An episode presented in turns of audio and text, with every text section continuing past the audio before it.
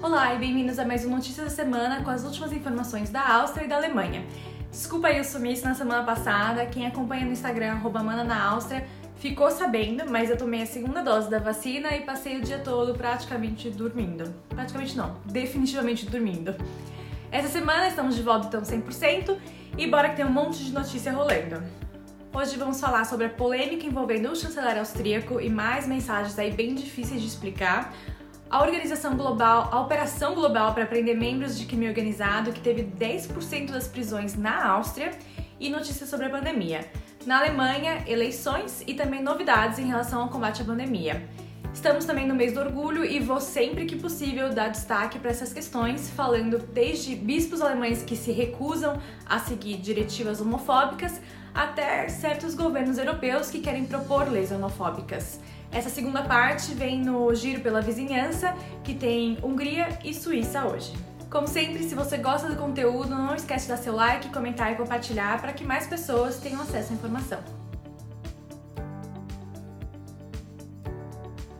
A semana foi marcada pelo encontro do G7 e a primeira visita oficial de Joe Biden como presidente dos Estados Unidos à Europa. A vinda dele é vista com muito alívio por grande parte dos líderes europeus que buscam retomar a parceria com o país depois do governo, vamos dizer assim, um pouco instável do Trump. Na Áustria, a semana começou agitada com a divulgação de mais mensagens de texto do ex-chefe da OBAG. Vamos lembrar aí um pouquinho do caso, já falamos dele por aqui, mas a OBAG é uma empresa pública responsável por administrar alguns bens do governo austríaco. Thomas Schmidt foi eleito CEO dessa empresa pela diretoria, num procedimento normal de eleição de CEOs. Mas aí vazaram algumas conversas dele com o atual ministro de Finanças e com o chanceler Sebastian Kurz que dão a entender que ele ajudou a escolher o conselho da administração de empresa, dessa empresa. Então, assim, na prática, a suspeita é de que ele acabou escolhendo as pessoas que depois iriam colocá-lo como CEO da OBAG. E as mensagens, não sei se vocês lembram, mas elas eram bem constrangedoras, eu vou colocar aqui também. É, mas tinham coisas como o Schmidt falando eu amo meu chanceler e mil emojis. O curso, o, o chanceler austríaco chamando o Schmidt de colecionador de membros de conselho. Enfim, pegou super mal. Aí essa semana tivemos mais mensagens que deixam a situação ainda mais complexa. Essas, essa, aí, essa troca de mensagens aí são de quando o Schmidt era secretário no Ministério de Finanças da Áustria e o Kurz na época era ministro de Relações Exteriores. Nessas trocas aí, Schmidt fala que ele aumentou o orçamento para o Ministério de Kurz em 35%, e aí vou colocar as aspas dele aí, que agora o Kurz pode cagar dinheiro. Aí depois ele ainda manda uma mensagem diretamente pro curso falando que ele conseguiu esse aumento apenas para ele e que são mais de 160 milhões de euros extras pro atual chanceler. Aí ele termina dizendo: "Você está me devendo". Mais tarde, como a gente sabe, o Schmidt acabou ajudando a escolher membros da diretoria da UBAG e foi eleito CEO dessa empresa pública tudo em contato direto, em troca direta com o atual chanceler da Áustria. Então agora o curso está sendo oficialmente investigado por suspeita de ter mentido em testemunho a respeito dessa questão toda. Ele mesmo já disse que ele espera ser acusado de falso testemunho, mas que eventualmente ele vai ser inocentado. Nessa semana, a Áustria também virou manchete no mundo todo por ter feito 81 prisões em uma operação com colaboração global contra crime organizado.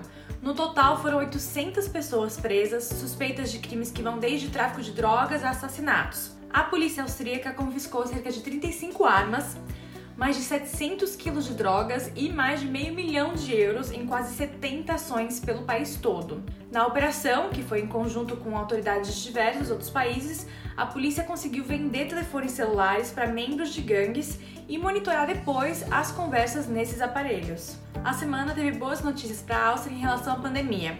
O país teve seu primeiro dia sem mortes e seu primeiro dia com menos de 100 pessoas internadas em tratamento intensivo em meses. As taxas de novas infecções também continuam abaixo dos 300 por dia, e isso permitiu então novos relaxamentos inclusive a retirada da obrigatoriedade do uso de máscaras por estudantes enquanto eles estiverem nas salas de aula. Na Alemanha, o partido da Merkel, a CDU, conseguiu uma importante vitória nas eleições regionais no leste do país. O estado de Saxônia-Anhalt promoveu o último pleito local antes das eleições federais que estão marcadas, como a gente sabe, para setembro. Apesar da extrema-direita AfD ter subido lá nas pesquisas, no fim, os conservadores cristãos da Merkel venceram por uma grande margem. Ainda falando em eleições, o Partido Verde andou caindo nas pesquisas de opinião. ao mesmo tempo que a CDU subiu. O partido agora está adotando um tom um pouco mais moderado, buscando retomar a preferência do eleitor. Em relação à pandemia, a Alemanha segue em ritmo mais acelerado de vacinações, chegando a mais de um milhão de doses aplicadas por dia. Em etapas, o país também está instituindo a carteira de vacinação digital, que poderá ser usada como uma espécie de passaporte verde para quem já se vacinou contra a Covid-19. Um bispo católico alemão apareceu nas manchetes do mundo todo quando disse que não haveria motivos para não abençoar casais homossexuais se eles pedirem por bênção. Por que não? Ele teria dito. Diversas igrejas na Alemanha famosamente ignoravam a diretiva, ignoraram né, a diretiva do Vaticano de março, dizendo que homossexualidade é pecado e que então casais gays não deveriam receber bênção.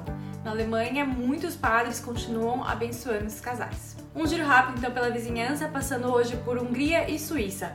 O governo húngaro quer banir qualquer conteúdo infantil que contenha referências gays, inclusive material educativo ou qualquer coisa que eles lá achem que promova direitos gays.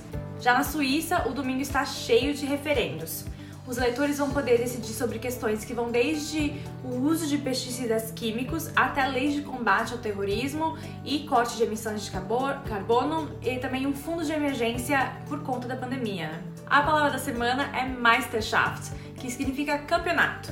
Essa sexta-feira começou a tão esperada Eurocopa 2020, que, como dá para perceber, veio aí com um pouquinho de atraso por conta da pandemia de coronavírus. É a primeira edição do evento com sede em diversos países e o primeiro grande evento transnacional na Europa depois ou durante né, a pandemia. Fãs também puderam voltar aos estádios para acompanhar as partidas do Campeonato Europeu de Futebol Masculino. Portugal é a atual campeã do continente, mas longe de ser uma das favoritas. A seleção francesa, que é a atual campeã do mundo, é a favorita, seguida aí de perto pelos ingleses. De qualquer forma, a Euro é um evento gigantesco por aqui e um passo super importante aí para o retorno à normalidade. É isso, gente. Muito obrigada por acompanhar. Não esquece de dar seu like, seu comentário, seu share. Qualquer dúvida é só colocar aqui também nos comentários. Uma boa semana pra gente. Tchau!